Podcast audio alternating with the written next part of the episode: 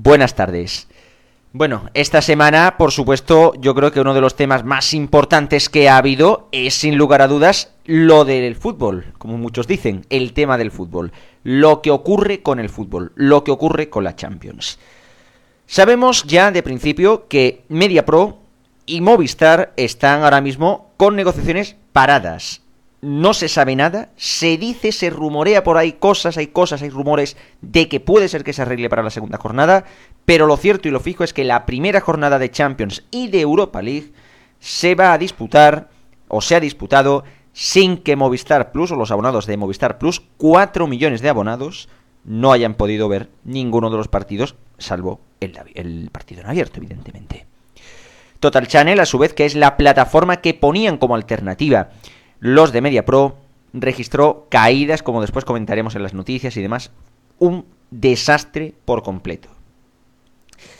Y a partir de aquí, pues un montón de conjeturas, que si Change.org que he visto por ahí, que si un montón de comentarios en foros, de que si vaya vergüenza, que si tal, que si cual.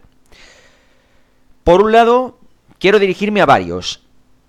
Para empezar, Señores de MediaPro y señores de Movistar, ¿a qué andan jugando con, esto, eh, con el jueguecito este del ratón y el gato de no, mm, es que este no me da, no es que mm, es que esta gente no me quiere vender esto, no es que es que son muy caros. Señores, aquí los principales perjudicados son los aficionados. Y aunque no quiero hacer y no haré apología de la piratería, les recuerdo a ambas empresas de que hay bastantes formas de ver el fútbol que no que pasan porque vuestra empresa coja 0 euros. 0 euros. Y se puede coger en alta definición, en emisión lineal, como veáis. Pero esta incertidumbre que causa a los, a los aficionados y a los espectadores, por ende, lo que crea es ni más ni menos que un problema muy grande que o lo solucionáis o esto o esto pinta muy mal porque lo que se pierde es mucho dinero.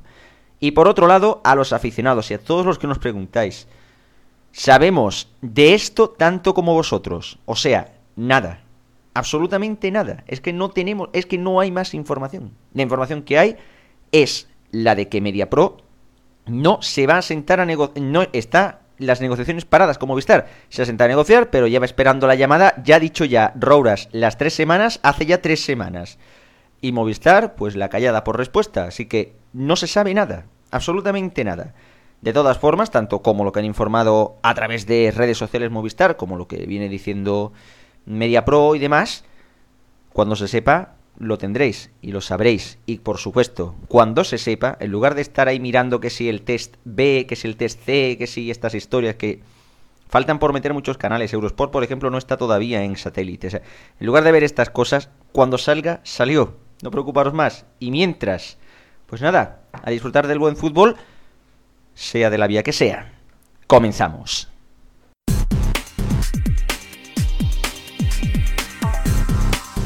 Aquí comienza Los Mediatizados.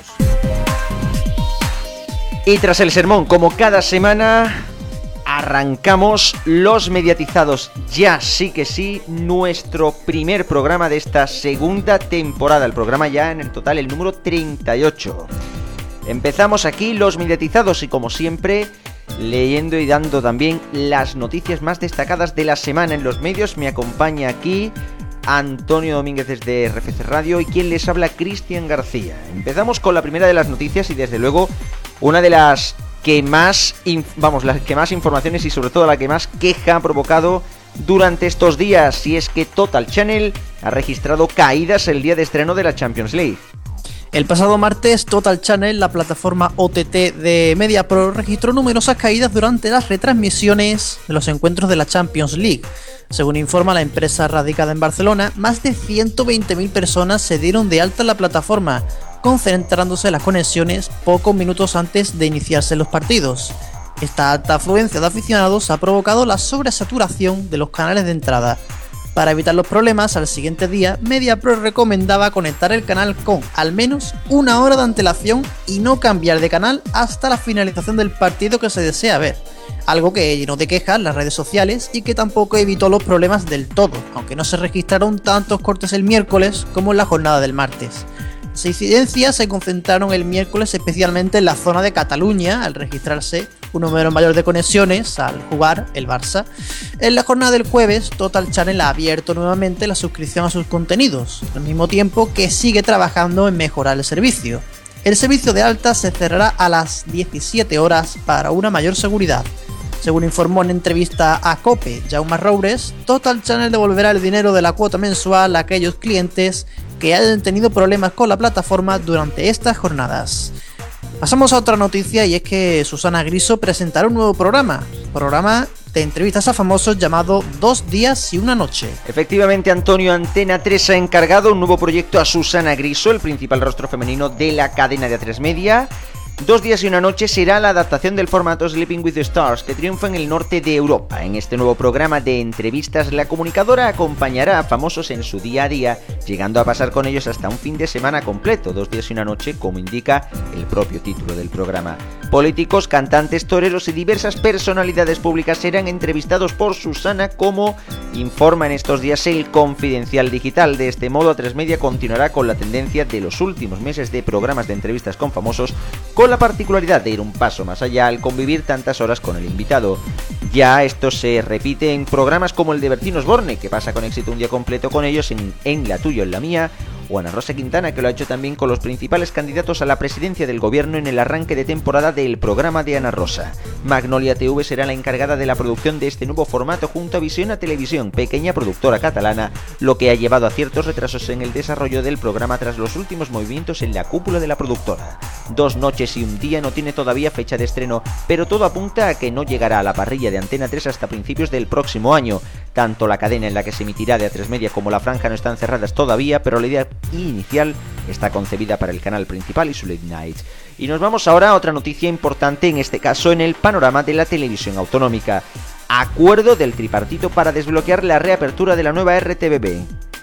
Podemos, Partido Socialista del País Valencià y Compromís presentarán hoy en las Corts la ley que derogará el cierre de Radio Televisión Valenciana y que recuperará para la Generalitat el servicio de radio y televisión públicas, modificando el texto inicial elaborado por el alto comisionado para la reapertura de RTVV, José María Vidal, el próximo 9 de octubre. La nueva norma otorga a los grupos parlamentarios las competencias para la redacción de la legislación que amparará a la futura televisión, cerrada en noviembre de 2013 como recordamos. De esta manera la proposición del, la proposición del tripartito empezará los trámites de las Corts, aunque será imposible que el Día de la Comunidad Valenciana pueda ya emitir este, nuevo, este 9 de octubre de 2015 como se había comprometido el presidente de la Generalitat, Chimo Puig. Las emisiones provisionales hasta que se constituya la nueva empresa que el Consejo había previsto que fuera una programación enlatada, no se iniciarán hasta que haya un informe de los liquidadores. Y seguimos, eh, hablamos de otra televisión autonómica, en este caso Telemadrid, que se convertirá en sociedad anónima. Efectivamente, el Consejo de Gobierno de la Comunidad de Madrid ha aprobado el proyecto de ley de Radio Televisión Madrid que establece que el Servicio Público Regional de Comunicación Audiovisual pase a ser prestado por una empresa pública constituida como sociedad anónima. La nueva Radio Televisión Madrid estará participada al 100% y de forma directa por la Comunidad de Madrid. El proyecto de ley prevé que el Consejo de Administración de Radio Televisión Madrid esté compuesto por siete miembros de reconocida cualificación y experiencia profesional. Uno de estos miembros será el director general y también presidente del Consejo de Administración. Tanto los consejeros como el director general serán elegidos por la Asamblea de Madrid a propuesta de los grupos parlamentarios y por mayoría cualificada de dos tercios sin segunda vuelta. Sus mandatos serán de seis años, lo que favorece una mayor estabilidad en los órganos de dirección de la radiotelevisión pública al no hacerlos coincidir con los mandatos electorales según reza dicha ley. El proyecto de ley de Radio Televisión Madrid establece también la creación de una carta básica que presidirá la actuación de la nueva Radio Televisión Madrid al fijar sus objetivos generales de servicio público para los próximos nueve años. Esta carta será aprobada por la Asamblea de Madrid por mayoría cualificada y se concretará en contratos programa con una vigencia de tres años acordados entre el Consejo de Gobierno y Radio Televisión de Madrid Sociedad Anónima. El contrato programa deberá concretar al menos los objetivos específicos a cumplir por Radio Televisión Madrid en el ejercicio de su función de servicio público, incluidos los objetivos garantizados tanto organizativos como económicos, la identificación expresa de los contenidos de servicio público, los porcentajes de géneros de programación, las aportaciones con cargo a los presupuestos de la Comunidad de Madrid para la prestación del servicio público, los medios para adaptar los objetivos acordados a las variaciones del ámbito económico, los mecanismos de control de ejecución del propio contrato programa y los efectos que han de derivarse del incumplimiento de los compromisos acordados. Nos vamos ahora a hablar de las audiencias y es que la victoria del Real Madrid en el arranque de la Champions League da 5 millones de espectadores y un 28,9% de share a Antena 3. El pasado martes Antena 3 debutó en la competición europea con éxito al sumar 4.998.000 espectadores exactamente y un 28,9% de cuota de pantalla. Antes, la previa del partido dio un dato superior al 25%. También ese mismo día, 4 consiguió un gran dato con el partido del Eurobasket entre España y Grecia, alcanzando la cifra de 2 millones 487.000 espectadores y un 23,1 de share en horario de tarde justo antes del partido de Champions. Olmos y Robles por su parte sigue consiguiendo buenos datos. La serie de televisión española llegó a alcanzar el 18,8% de share y 3.332.000 espectadores mejorando su dato del estreno y hablando de televisión española, ha confirmado que participará en el Festival de Eurovisión 2016. Era un secreto a voces de todas formas, pero Televisión Española confirmó este pasado lunes a la Unión Europea de Radiotelevisión, la WER, su participación en el Festival de Eurovisión 2016, cuya final se celebrará en Estocolmo el sábado 14 de mayo. El Festival de la Canción más internacional se celebrará los días 10, 12 y 14 de mayo en Estocolmo, tras la victoria en Viena del sueco Mans Se trata de la tercera vez que la capital sueca acoge el festival tras los años 1975 y 2000. Precisamente en este año 2000 es donde se hizo el último Festival de Eurovisión en el Globen Arena. Es el escenario que se instalará, donde se instalará, mejor dicho, el Festival de Eurovisión en este próximo año ha sido también la sede de la final del Melody Festival en el certamen en el que los espectadores suecos eligen a su candidato durante una década. Nos vamos ahora a la televisión de pago y es que el canal TNT presenta su nueva temporada con el estreno de Ojo al Dato, seis series de producción propia bajo la marca TNT Originals, que engloba las producciones internacionales de este canal de televisión, llegarán a España a lo largo de los próximos meses títulos de géneros y estilos variados. El primero de esos títulos en llegar al canal es Proof, Prueba de Vida, que se estrenó en España el pasado miércoles y que se verá cada miércoles a las 10 y media de la noche. Un drama con tintes sobrenaturales producido por Kira Sedgwick de la serie The Closer y en cuyo reparto figuran Jennifer Bills y Matthew Modine, el segundo TNT Originals de la, temporada será Agente X, que podrá verse a partir de noviembre. Por primera vez en su carrera, Sharon Stone aborda a un personaje regular en una serie de televisión, interpretando nada menos que a la vicepresidenta de los Estados Unidos, que se ve envuelta en una intriga, política con mucha acción. En diciembre, TNT se teñirá de los claroscuros propios del cine negro con Public Morals serie creada y protagonizada por Edward Burns y producida por Steven Spielberg. Se centra en el trabajo del Departamento de Delitos Morales de la policía de esa ciudad, un grupo de agentes que se mueve con ambigüedad entre la ley y el crimen.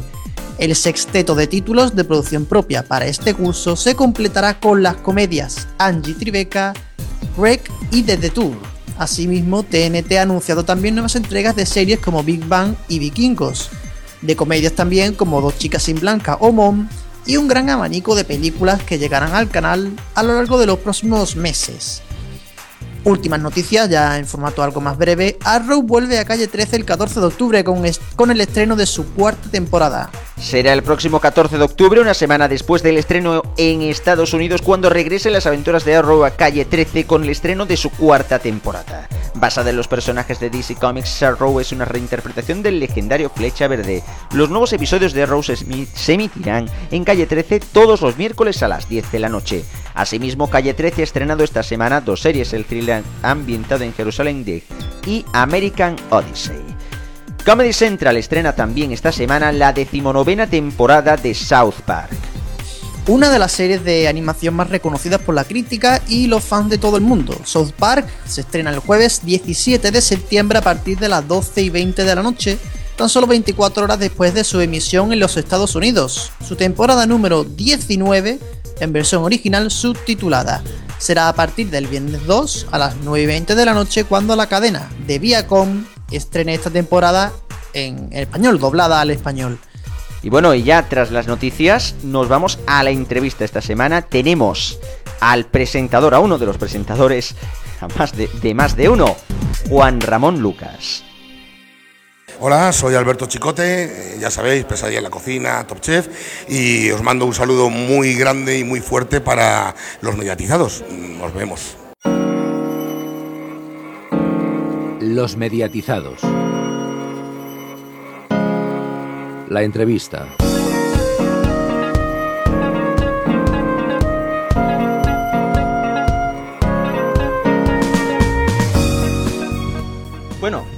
Seguimos aquí en los mediatizados y nos toca ahora la entrevista. Esta semana tenemos a Juan Ramón Lucas, que recordemos que está junto a Carlos Alsina en el programa Más de Uno en Onda Cero. Nuevo programa, nueva temporada con muchos competidores, la verdad, esta, de radio. ¿Cómo se presenta la Guerra de las Mañanas con la llegada de Herrera Cope? Buenas tardes, por cierto, Juan Ramón. Hola, buenas tardes, ¿qué tal? Hombre, en principio el planteamiento que yo me hago y que Carlos se hace, yo creo puedo hablar en nombre de todo el grupo, no es una guerra, eh, eh, es más algo que se observa desde fuera, ¿no? Nosotros lo que intentamos es eh, eh, mantener eh, la fidelidad de una audiencia que es importante, que nos ha hecho que somos el segundo programa más escuchado de la radio española, mantenerla en lo posible, pues mediante una oferta radiofónica pues que sea solvente, que, que guste y hasta y hasta que sorprenda. Creemos lo fundamental es eh, seguir eh, eh, pues llevando arriba la marca de Onda Cero, ¿no? ¿Qué cambios llegan para, para esta temporada completa ya de más de uno? Bueno, en- en- hay algunos eh, colaboradores eh, nuevos y, y otros que, eh, que amplían su, su presencia, ¿no? Pues eh, Dani de la Cámara y Goyo Jiménez, porque vamos a reforzar el humor en la sexta hora del programa, la segunda de la que yo me ocupo, eh, se incorporan al club y el Latre va a estar dos días a la semana. Eh, luego también hay algunas incorporaciones que se van haciendo poco a poco, de secciones nuevas y todo orientado en, en esa, en esa hora de las 11 a, a una mirada irónica, divertida por su punto de humor, pero eh, también por su punto de sorpresa y el elemento social que está siempre presente. Eh, después de una hora de las 10, que es la quinta del programa, la primera nuestra, en la que fundamentalmente lo que es una presencia de los oyentes con las historias que ellos nos cuentan. La verdad que muchos cambios y muy interesantes los que los que nos has comentado, sobre todo lo de la hora irónica, porque al fin y al cabo con la cantidad de noticias, ¿no? Y, y de bueno, de cosas que están pasando, sobre todo en estos meses tan convulsos, siempre es bueno de, de hacer ahí ese impasse, ¿no? Nosotros lo que intentamos es eso, ser una alternativa en ese sentido. Contamos la actualidad, escuchamos a los oyentes y procuramos que pasen un buen rato. que siempre es lo más importante, desde luego. Recordemos, por cierto, ya esto volviendo un poquito atrás, que Juan Ramón Lucas estuvo, estuvo presentando en días como hoy en Radio Nacional, eh, hace ya unos años. ¿Cómo ves la Radio Nacional española actual? ¿Crees que ante las elecciones que se aproximan en, bueno, en cuestión de un par de meses habrá un cambio de rumbo en la cadena pública? No, yo, eh, yo creo que eh, la cadena pública mm, vivió un tiempo singular, un, un momento de especial valor de lo público. Ese momento pues, de 2012, pues digamos que varió, que se hizo algo más cercano, algo más dependiente de instancias institucionales, está haciendo, está haciendo su papel eh, con los profesionales llevan muchos años en la casa que tienen una enorme solvencia porque son los que con los que yo trabajé en aquellos años y pues quizá con una mayor presencia institucional como te digo que la diferencia con respecto a esa etapa anterior yo veo Radio Nacional en el sitio en que ha estado salvo en ese paréntesis en el sitio que ha estado prácticamente siempre ¿no? y bueno eh, si hay un esfuerzo de calidad un esfuerzo de modernización que cuaja y pero en, en el sentido de de modificación un poco de identidad, de acentuar eh, la, la, pluralidad de, de, de, todo aquello que se vivió en aquellos años, pues eso, eso ha sido un paréntesis y Radio Nacional ha vuelto pues como televisión española y como la mayoría de las televisiones públicas, ¿eh? la mayoría de las radio y televisiones públicas, pues a tener una dependencia institucional y gubernamental que es lo que han tenido siempre.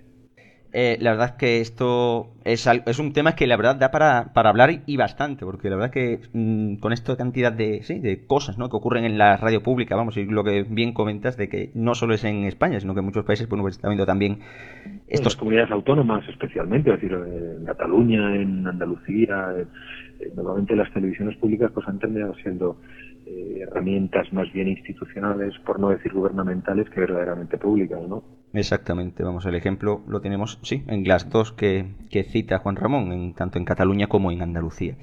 Eh, tenemos a nuestro compañero por aquí, eh, Juan Manuel, que también tiene un par de preguntas que, hacer, así que nada, le dejamos a él ahora. hola, buenas tardes Juan Ramón, buenas tardes Cristian.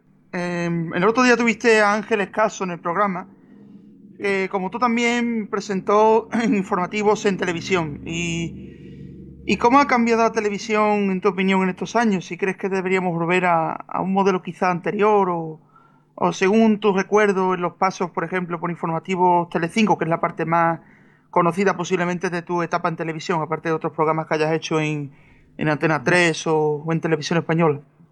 No, yo, creo que la televisión evoluciona, como todos los medios de comunicación. Unos lo llevan mejor que otros. La radio, por ejemplo, en tema de la evolución, sobre todo en, términos técnicos, pues la aprovecha muy bien. La radio es la que mejor aprovecha la, tecnología para tener más presencia, para extenderse más. ¿no? En este momento, pues eh, sonando a través de las redes con una precisión, una calidad de sonido espectacular. Entonces la televisión también se adapta.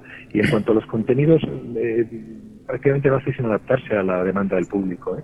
En ese sentido, eh, uno puede pensar que cualquier tiempo pasado fue mejor, pero se equivocaría, porque la televisión que hay ahora es la televisión que se demanda y además eh, hay tanta pluralidad que uno puede coger, eh, escoger casi cualquier alternativa. Hay canales específicos para películas, hay canales específicos para series de televisión, en las televisiones generalistas y en esas televisiones generalistas pues otras eh, otras televisiones más pequeñas con otros contenidos. Yo creo que hay una enorme riqueza una capacidad de, de, ver televisión eh, que antes no existía. Y en cuanto a la información yo creo que ha mejorado mucho técnicamente y yo creo que en cuanto a contenidos también. Ahora hay mucha más profesionalidad en términos generales a la hora de hacer informativo y a la hora de hacer cualquier contenido de televisión, incluso los contenidos con los que uno puede discrepar o que puede pensar que son eh, contenidos, por emplear un término que nos entendamos todos basura, eh, técnicamente están muy bien hechos, son buena televisión. Eso sí es cierto, o sea que realmente ha pegado un cambio radical la televisión y, sí, con la verdad que aun, aun ese contenido basura, la verdad que que tiene calidad, o sea, aun siendo esa basura como muchos llaman, pero, pero sí que es verdad que ha pegado un cambio increíble, desde luego. Hablando de todo esto, mm, ¿tiene Juan Ramón Lucas algún proyecto para televisión? ¿Le han tentado de la televisión? No, no. Yo bastante tengo ahora con la radio y centrarme en la radio y concentrarme en esto. Eh, no, no hemos hablado. Yo estoy en un grupo multimedia, más importante de este país, y siempre hay posibilidades de televisión, pero ni me lo plantean ni me lo han planteado. Bueno, siempre queda la, la opción de, de, estar quizás en Antena 3, como está en el, en el medio A3 Media. Y, bueno, volviendo ya a tu programa de nuevo, tu franja de las 10 de la mañana, eh, de 10 a 12 y media de la mañana, ¿la consideras más de entretenimiento que informativa o te gustaría hacer una parte más informativa como antes, por ejemplo? No, eh, eh a ver, claramente esa hora es de entretenimiento. Eh, de entretenimiento porque a esa hora ya está todo el pescado vendido. Luego hay unos resúmenes a mediodía. La estructura de la radio está hecha un hábito del oyente y el oyente se ha hecho a su vez a, a una estructura determinada. Por tanto, ha sido un camino conjunto que ha llevado a definir territorios y contenidos a la vez. Eh, la, la mañana es informativa.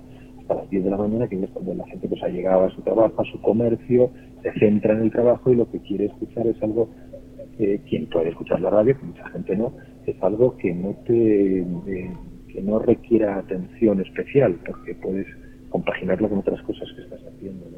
Entonces sí, los contenidos tienen que ser eh, más ligeros, menos informativos, intensos o densos cuando sucede algún evento, algún acontecimiento en directo que merezca la pena, pero normalmente después de conocer cómo vienen las noticias, pues está bien que ampliemos algunos algunos territorios que tienen que ver más con, con la sociedad o con el colorín y que procuramos divertirnos y luego dar a la gente la posibilidad de comentar lo que ha habido en las noticias o lo que, lo que ellos consideren oportuno de lo que está pasando y la radio les está contando. Yo creo que es hora de divertirse y de participar los oyentes. ¿Y aceptarías volver a un matinal completo desde las 6 de la mañana si te lo ofreciesen o te sientes cómodo en tu nuevo horario?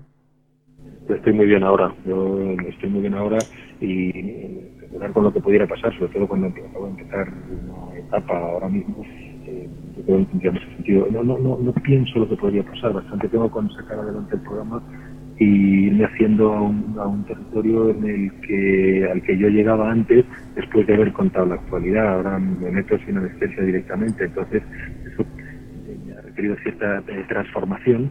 Pues estoy en eso ahora y no no, no pienso no pienso en en posibles o no pienso en hipótesis. Eh, tengo que sacar el programa de mañana y sacarlo bien y hacerlo bien y dar excelencia, que es lo que demanda esta casa y es lo que hay que hacer en esta casa.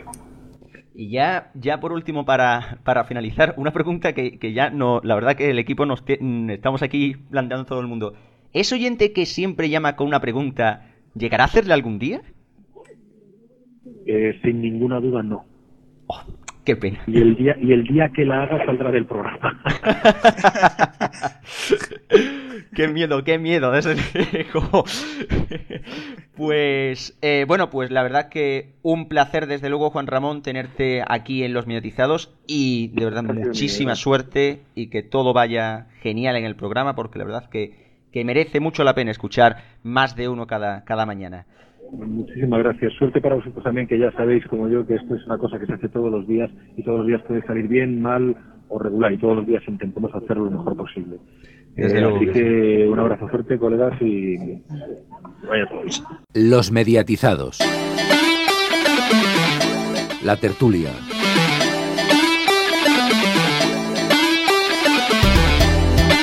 Pues bueno, tras la entrevista a Juan Ramón Lucas, a quien agradecemos enormemente el que haya participado aquí en Los Mediatizados, nos vamos como cada semana a la tertulia.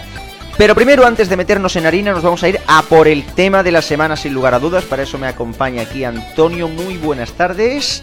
Buenas tardes de nuevo. Y nos vamos a poner a hablar de, de sí, del tema, la Champions, lo que se ha liado, Total Channel, todo esto, que estamos todos aquí un poco locos, como comentamos, eh, como comentaba en el sermón. Vamos a ver, vamos a ir por partes. Total Channel, caída el miércoles, caída el martes. Esto, esto vamos a ver, ¿qué, solución han dado? ¿Qué soluciones, qué cosas han dicho para, para los abonados? Esto es ridículo. Total Channel directamente es ridículo. Eh, se preveía, algunos decíamos, ¿te imaginas que ahora encima después de todo el lío de que no entra bien Sport a, a Movistar? ¿Te imaginas que después de todo este lío, después de todo este lío, llega Total Channel y se cae el martes con la Champions League? Digo, pasó. Ridículo absoluto. Y después mandándote correo cada dos por tres que te conectaras dos horas antes del partido. Sí, venga. Venga, la, el, el, programa anterior a la previa me, me, me voy a ver de, del partido. Es que, vamos. No, no aprendieron de lo de, de lo del boxeo. Es que es eso, vamos a ver. Yo eh, parto rápidamente porque tampoco queremos alargar esto mucho.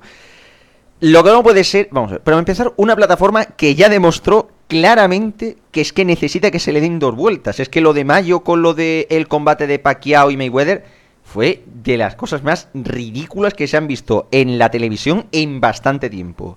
Pues bueno, no solo eso, sino que ahora que tienen una oportunidad de oro, una oportunidad de oro para decir, oye, que aquí estamos y que ojo que la OTT puede ser el futuro aquí en España. Bueno, pues cogen y hacen la misma chapuza, engañando a 100.000 personas y diciéndole, no, conéctate tres horas antes. Vamos a ver, señores, entonces, ¿qué diferencia hay entre ponerme el Total Channel que me cuesta 10 euros y usar el Shopcast? Y lo siento por coger y decir un programa pirata, pero es que esto es así, es que, vamos a ver, al aficionado medio, lo, el aficionado medio va a querer ver el contenido cuando le interese y donde le interese. No que le cojas y le estés diciendo, deja dos horas antes gastando el internet, porque es que si no, no funciona. Esto es como si para poner la lavadora la tuvieras que poner a las 4 de la madrugada, para coger y poner y meterla, eh, ponerla a las 4 de la madrugada, porque es que si no, no funciona bien. Pues no, la pondré cuando yo a mí me apetezca. Pues algo así con lo de Total Channel. Yo creo que es un error gravísimo. Sobre el tema Movistar, no se sabe nada, no hay nada. Y esto, pues, crea mucha incertidumbre, ¿no, Cuervo? Es que sí, lo tienen todo en secretismo total porque durante toda la semana a las redes sociales del programa nos preguntan que si sabemos algo más. Y estamos todos igual que vosotros, mirando en los foros porque no sacan nada. No, se, no sale por ningún lado, por nada de info nueva. Están iguales. Es que es eso, no hay nada, es que no se sabe absolutamente nada sobre el tema de Bing en Movistar Plus. Y por otro lado, ya por último, ya en Antena 3, datazos, ¿eh? Datazos, pero datazos. Pues sí, 5 millones como se esperaba. Aparte, es el primer partido de la, de la liga de, de grupos. O sea que esto irá, esto irá a más. Y también 2,6% creo los resúmenes de, de Mega. Muy O buen sea, dato. Eso, eso también irá subiendo en audiencia. Hombre, por supuesto, hay que tener en cuenta que esta jornada, eh, evidentemente los resúmenes sí están bien, ya que recordemos que hay cinco equipos este año, pero donde desde luego van a ganar en audiencia, pero vamos, pero considerablemente va a ser, sin lugar a dudas, en la fase de grupos, que está, bueno, todavía queda unos cuantos meses. Lo cierto y lo fijo es que lo de la Champions va a dar bastante que hablar, ¿no es así? Bueno, no quedan, quedan bastantes programas, ¿eh? Esto va a ser un culebrón. Pasión de. mm, como pasión de gavilanes, pero va, va a durar más. Sí, sí, sí, esto va a ser pasión, pasión de eh, pasión de Champions o yo qué sé, lo que se, se venga a la mente. Pasión Bueno, de catalanes. Pasión de catalanes. No, bueno, la pasión de catalanes la vamos a hablar, pero lo haremos después de la publicidad. Hola, soy Francine Galvez y por supuesto quería mandar un beso enorme a Mediatizados. Los mediatizados. La tertulia.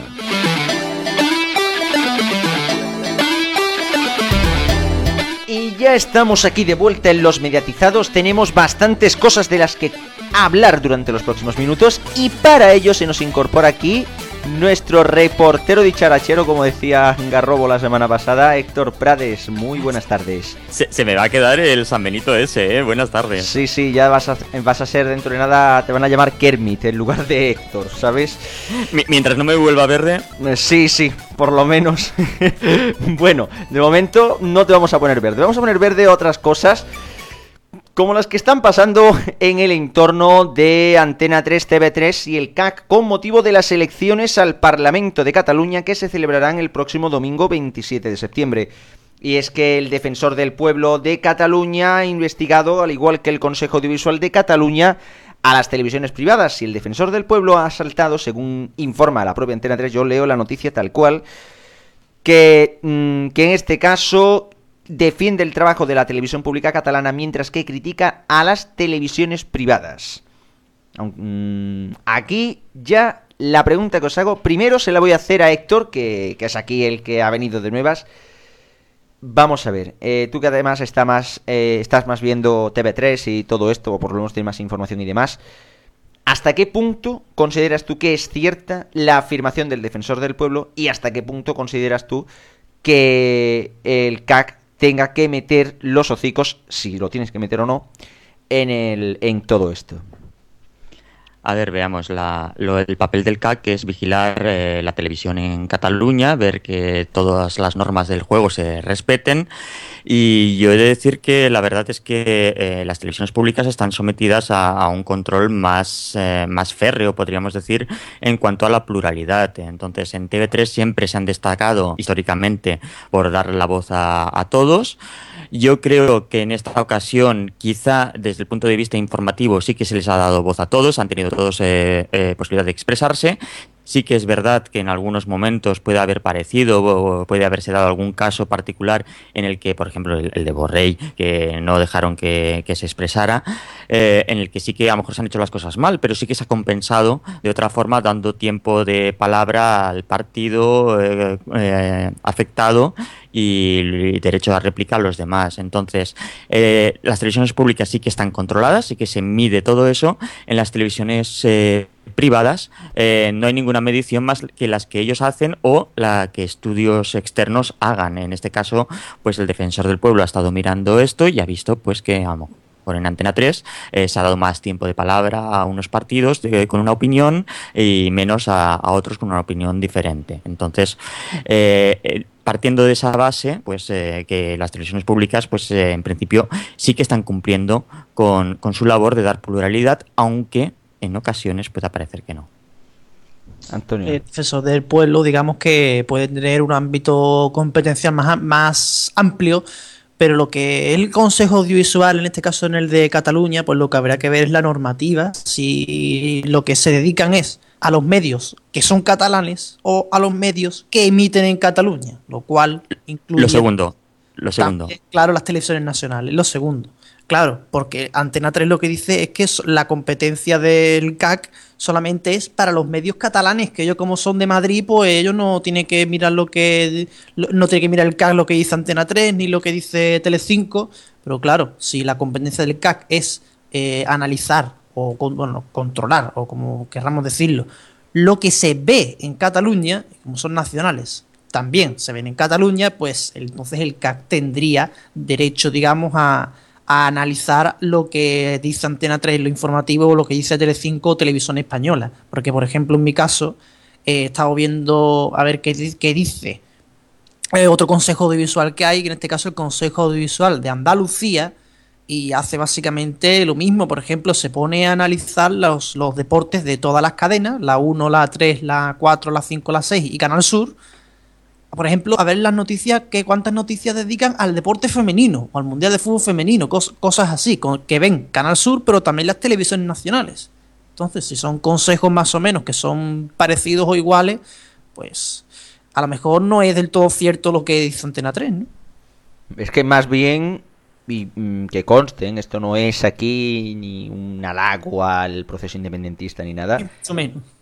Exactamente, aquí no venimos a hablar de esto, venimos a hablar de tele es que lo que está haciendo Antena 3 directamente y por la sensación que a mí me da al haber visto los informativos es una manipulación clarísima. es que pongo el ejemplo del informativo del pasado jueves. El pasado jueves, mientras que para la para comentar la información de Junts pel Sí, que al fin y al cabo es, recordemos, el partido que se dice que puede ganar las elecciones en Cataluña, se le dedica menos de 60 segundos. Bueno, pues la intervención del Partido Popular o del Partido Socialista superan en tiempo, en segundos, a la intervención de Junts pel Sí. Vamos, incluso la de Podemos, Cataluña sí, Spot, sí que Spot, tiene más tiempo en Antena 3 que la de Junts pel Sí. Así que mm, me va a perdonar Antena 3, me vais a perdonar los fans de Antena 3, pero no es justo decir de que es que el Consejo Audiovisual de Cataluña nos está echando la cruz y tal, cuando es que realmente sí que hay cierto caso de manipulación.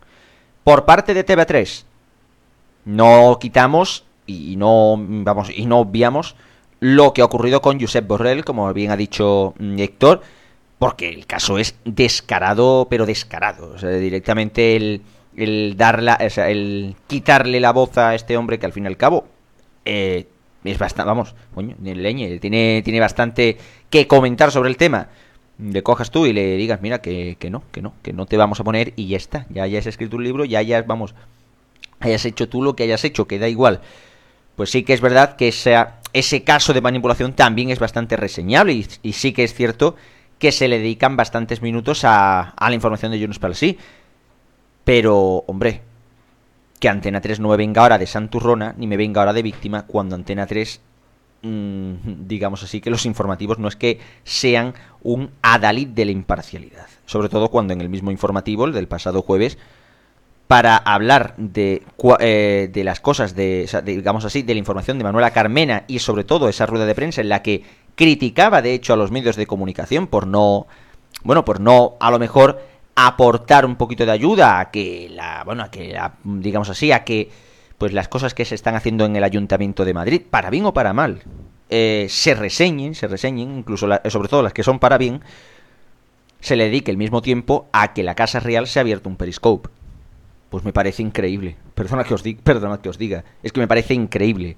Y así desde luego, así desde luego no se puede coger y no se puede ir de víctima por la vida cuando vosotros es que directamente lo que estáis haciendo es manipulación o cercano a la manipulación. No me vale, no me vale, sinceramente, la palabra de Antena 3, del informativo de Antena 3, para llorar, al fin y al cabo, ante esta supuesta injusticia. Dicho esto, Dicho... Que, te has clavado ahí un sermón, ¿eh? Sí, sí, sí, sí. Yo es que ya, es que tenía dos sermones. Tengo 37 sermones preparados. Yo, yo siempre ando con muchos sermones, así que luego, luego pasa lo que pasa, que luego soy la curry valenzuela de aquí del programa.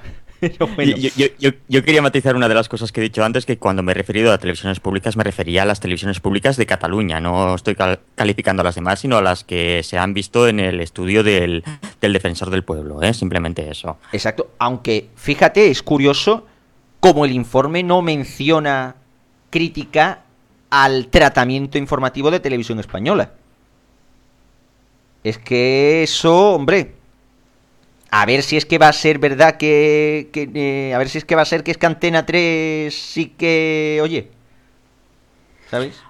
Hombre, supongo que habrán cogido TV3 como televisión pública y que puede dedicar más tiempo a la información de, de, la comunidad de Cataluña y no televisión española que simplemente tiene un informativo en desconexión y algún programa para el circuito catalán, pero que a lo mejor no hablan tanto de política y supongo que la comparativa ha sido esa, la de un canal eh, que en sus informativos habla de, del proceso independentista y de Antena 3, que es un canal privado que se ve allí y han comparado simplemente. Entiendo yo que sí, que tiene que ser eso. Pero sí que es verdad que, bueno, que Televisión Española también, como es normal, tiene que hablar de esto y, bueno, que se mencione solo ante, que se mencione sobre todo Antena 3, porque Telecinco no se la ha visto llorar en ningún momento sobre este tema. La única que ha puesto el grito en el cielo ha sido Antena 3.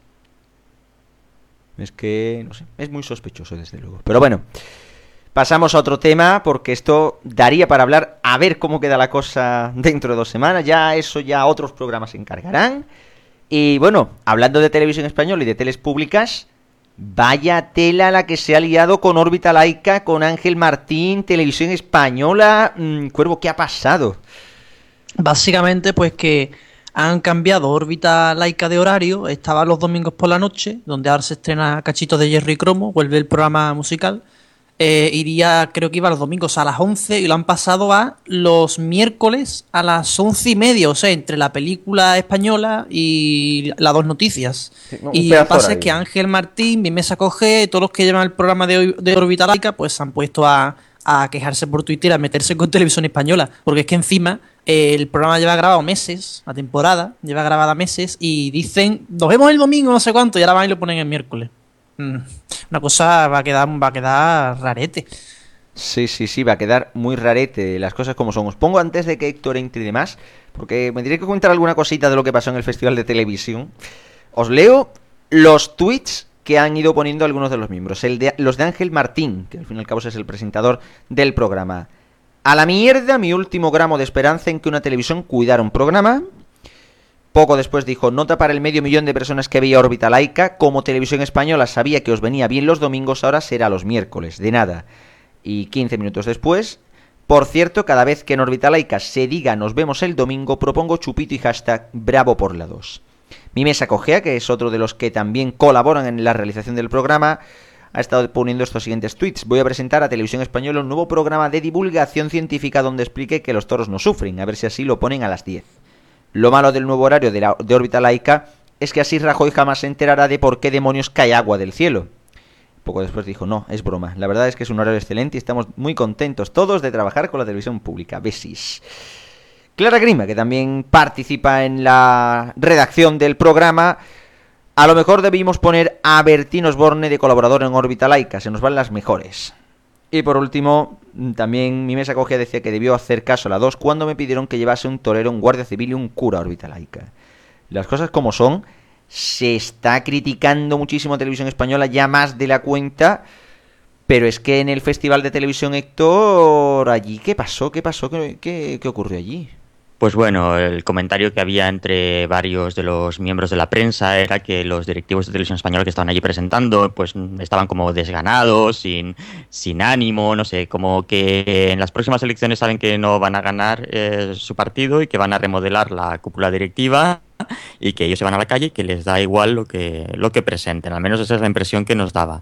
Y lo que mencionaba Garrobo la semana pasada de que Televisión Española iba potente esta semana, eh, esta temporada, perdón, eh, con varias series en el prime time y gastando todos los cartuchos, pues simplemente yo diría que es eso, que están gastando todos los cartuchos para que no quede ningún cartucho a los que, a los que vienen después. Y así ya eh, dejarles el terreno limpio con todo lo producido ya emitido y, que no quede nada. Bueno, todos los cartuchos, excepto lo que tienen ya fijo, véase el Ministerio del Tiempo que se está grabando, véase Masterchef que ya hay una cuarta temporada y poco más.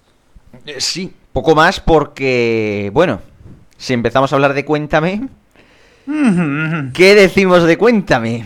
¿Qué decimos de Cuéntame con la polémica de las narices? Es que esto ya ha llegado a ser hasta prácticamente una noticia entera en Crónica del Mundo, porque la verdad es que el caso Cuéntame de Pilar, eh, con todo lo de Pilar Punzano, pues es que ha dado ya un, vamos, ha dado ya un vuelco increíble. Por ejemplo, leemos una noticia eh, en, el, en, algunos medios en el que, bueno, ponen ya a parir directamente el, a, bueno, a, a, este, a esta productora. La, la última persona, por ejemplo, que ha, que ha hablado sobre el tema es Alejandro Rosé, que sobre el tema de Pilar Punzano, recordemos que Pilar Punzano se quejó del trato recibido por parte de los, mm, tanto de la productora como por parte de los actores, poniendo a, a, a Imanol de muy mal padre, la ficción evidentemente.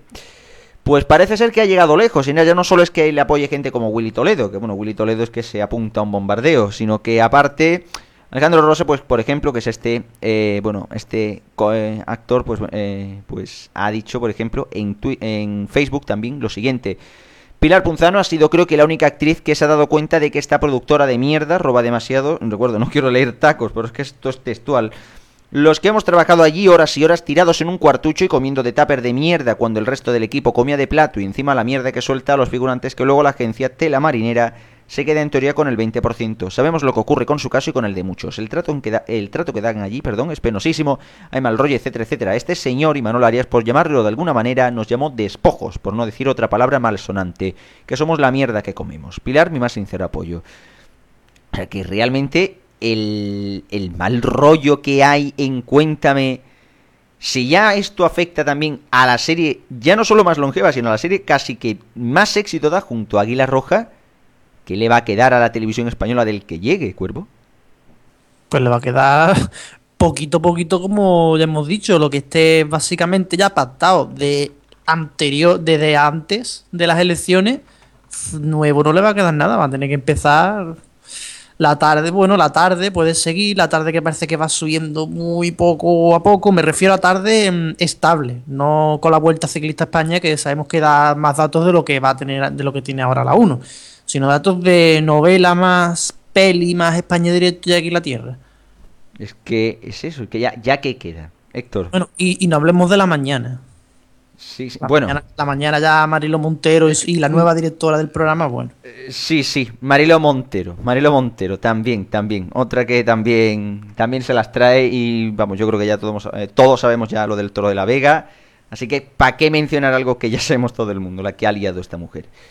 Mm, bueno, por cierto, ahí queda un tema pendiente, así también para cerrar la tertulia, Héctor, que es que, bueno, esta semana se ha cumplido el 25 aniversario de la entrada en televisión española de Ana Blanco, la cual, por cierto, no va a dar el despliegue para las elecciones de Cataluña, eh, eh, mm, prácticamente apartada, y también la salida de una periodista histórica en la Tefan, ¿verdad?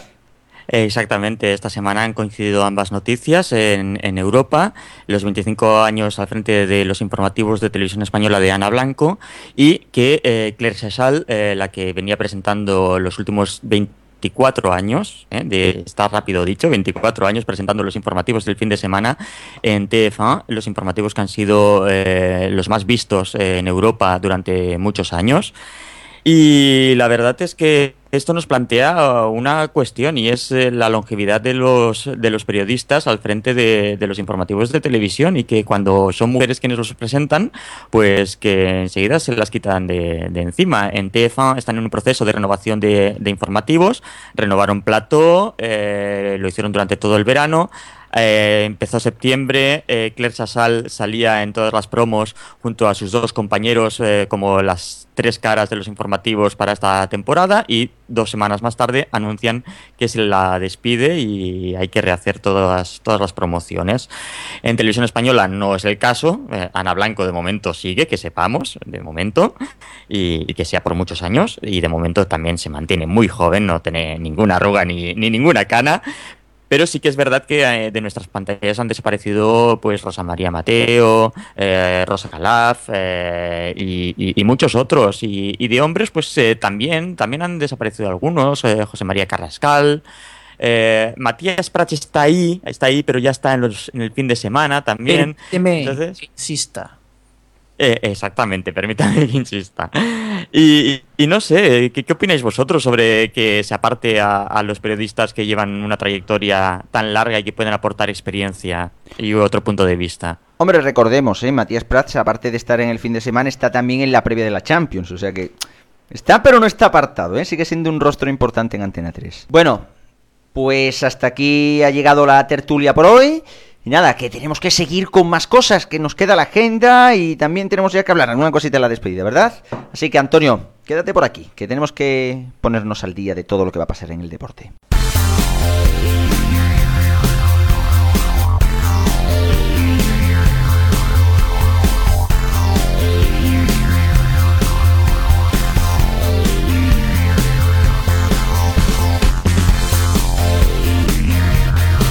Y como cada semana, es turno para repasar lo que nos va a deparar el deporte para los próximos días. De nuevo aquí con Antonio para saber qué podremos ver durante estos días. Muy buenas tardes, Antonio.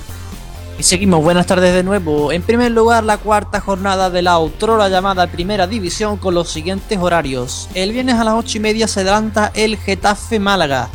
El sábado tenemos a las 4 Real Madrid-Granada, a las 6 y cuarto Valencia-Betis, a las 8 y media Eibar Atlético de Madrid y a las 10 en, abierto en la 1 Real Sociedad Español. El domingo a las 12 del mediodía Sevilla-Celta, a las 4 de la tarde Deportivo Sporting, a las 6 y cuarto Villarreal Athletic de Bilbao y a las 8 y media dos partidos, Barça-Levante en partidazo y Abono Fútbol 1 y Palmar Rayo en el Liga Normal, Canal Plus Liga y Abono Fútbol. No he partido el lunes, ya que la semana que viene tenemos jornada en tres semanas. Ojo que van a coincidir algunas veces hasta tres partidos a la vez. Que los tiempos que corren es reseñable. No, y tanto que es reseñable, vamos.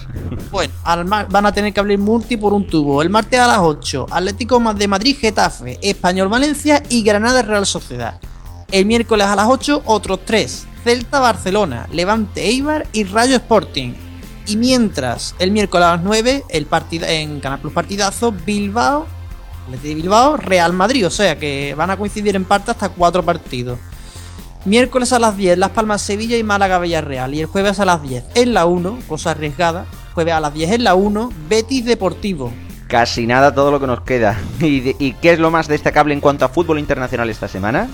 Bueno, aún viniendo de una semana de Champions, tenemos partidazos. Por ejemplo, en la Premier League, todo un Chelsea-Arsenal el sábado a las 13.45 en Canal Plus Fútbol y Bean Sports. El domingo en la Bundesliga, el Borussia de Dortmund va el Leverkusen. El domingo a las 5 y media en Multifútbol de Movistar. El, en el calcio italiano, Nápoles Lazio. El domingo a las 8.45 en Vinconet. Vinconet porque Vin Sports dará un partido de la Liga Portuguesa. Un partido importante para Casillas, como es el Oporto Benfica. A las 8 y cuarto, como dicho, en Vin Sports. Y bueno, en lo que se refiere al ámbito polideportivo, también tenemos muchas cosas que ver, ¿no es así? Por supuesto, porque para empezar a acabar el mundo básquet, ojo a los horarios, porque si ganamos a Francia, esperemos que sí, jugaremos la final contra Serbia o Lituania. Si, si jugamos la final, el domingo a las 7. Si perdemos, pues el tercer y cuarto puesto que será a las 2 de la tarde. En motor, esta semana toca Fórmula 1, Gran Premio de Singapur. un gran premio asiático, pero con la particularidad de ser una carrera nocturna. Por lo tanto, en Europa lo vamos a ver a las 2 de la tarde, el horario habitual. Ya sabéis, la carrera en directo gratis en Antena 3 y sin publicidad en Movistar Fórmula 1 y Antena 3 Premium en Vodafone TV. La clasificación el sábado, ojo que no es a las 2 sino a las 3 de la tarde. Hay un cambio ahí. También durante todo el fin de semana jugamos la Copa Davis, España-Dinamarca, todos los partidos en Teledeporte y antes de despedirme una fe de ratas de la semana pasada. Y es que no mencionamos que acababa la Vuelta Ciclista España. Exacto, que error, pero bueno. Ya está, aquí está rectificado y demás. Pues nada, Antonio, nos vemos la semana que viene con más. Digo, hasta luego.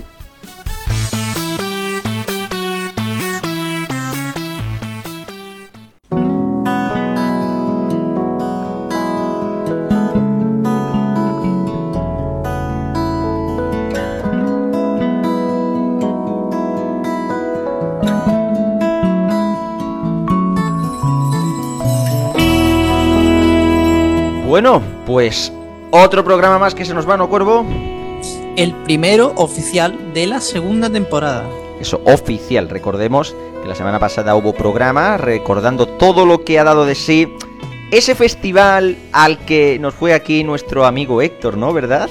Héctor. Pues sí, pues sí, así fue. Aquel programa fue el especial. Esta semana iniciamos la nueva temporada ya con el programa 38, que creo que no lo has dicho al principio, el 38. El 38, esto parece el bingo, ¿sabes?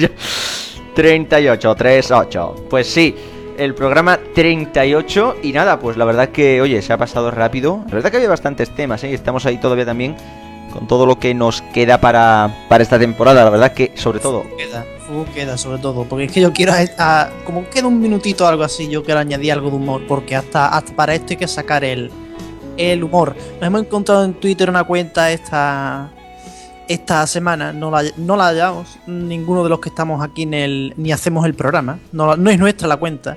Hay una cuenta que se llama Petado Channel y la verdad es que nos ha gustado y estamos, la estamos retuiteando porque es que es para reírse. Lo de, lo de MediaPro es para reírse. Decía, decía cosas como iros conectando ya a nuestra plataforma si queréis ver el Malmo Real Madrid, que es de dentro de dos semanas. Nuestros servidores tienen la misma seguridad que casillas por alto. Sí, sí, más o menos los partidos no sabemos, pero el cartel de cargando está emocionantísimo.